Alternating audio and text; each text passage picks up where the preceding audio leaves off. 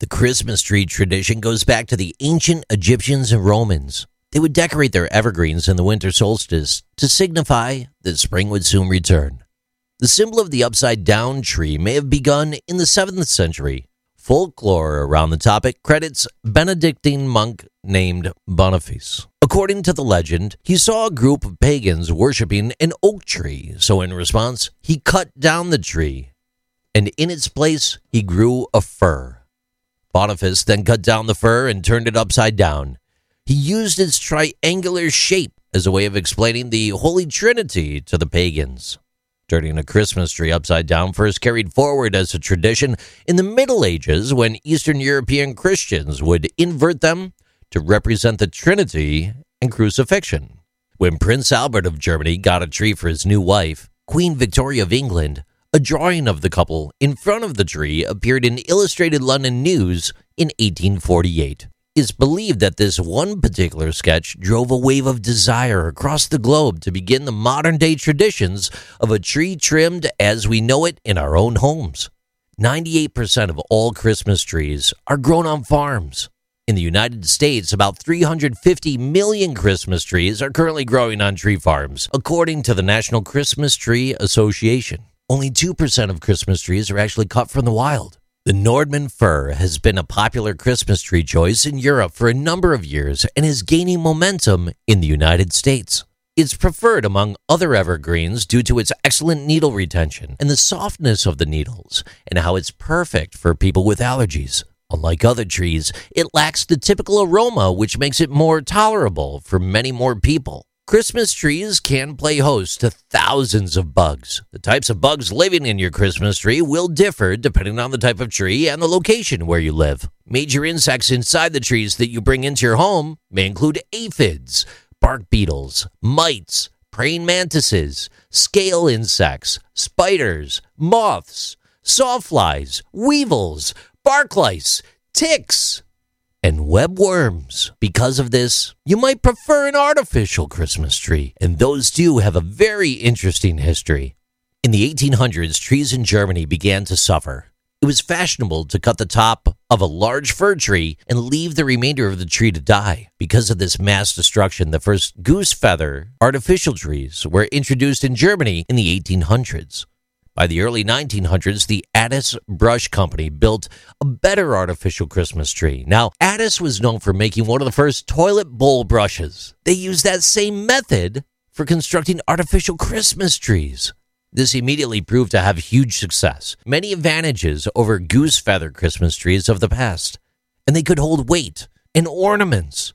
In 1955, the Modern Coatings Company of Chicago obtained a patent for an aluminum Christmas tree. The trees were space aged. They were sought after, but they were very bulky and difficult to assemble.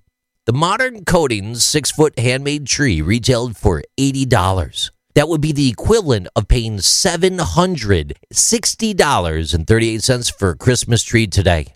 In December 1958, the toy sales manufacturer of the aluminum specialty company, Tom Gannon, spotted one of the modern coating trees at a store in Chicago.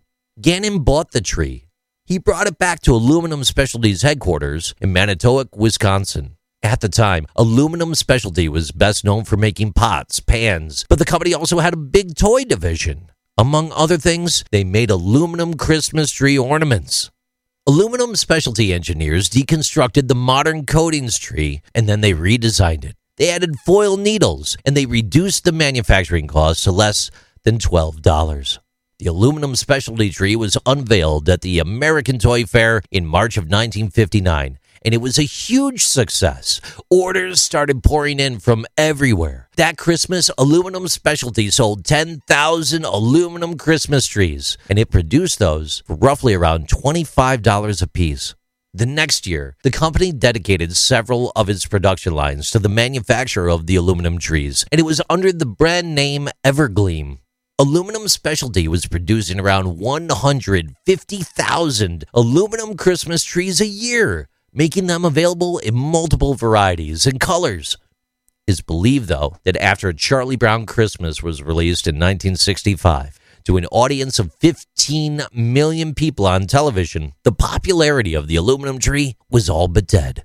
In the program, Linus and Charlie are looking for the perfect Christmas tree. Linus comes across some aluminum Christmas trees and likens the emotional appeal of that gleaming fir to the hull of a B 52 bomber. Through the remainder of the cartoon, they finally locate that one special lonely tree, forsaken and small, with needles falling all about. Charlie proclaims this to be the perfect tree. It's that emotional pull that drives people to shy away from these aluminum works of art and back to the real tree that they grew up with so long ago. As popularity waned, the novelty of aluminum trees became more niche. So much so, the rare versions are now selling at amazing prices. Today, a pink aluminum tree, which is very hard to come by, most recently sold for upwards of $3,000. While artificial trees were gaining popularity in our homes, the first National American Christmas tree was lit on the White House lawn by President Calvin Coolidge in 1923. A tree from the National Tree Association had been displayed in the Blue Room of the White House since 1966.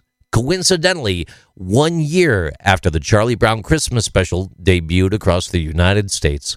Today, most artificial trees are made from PVC plastic. PVC trees are fire retardant but not fire resistant. 80% of artificial trees worldwide are manufactured in China. LED trees are all the rage nowadays.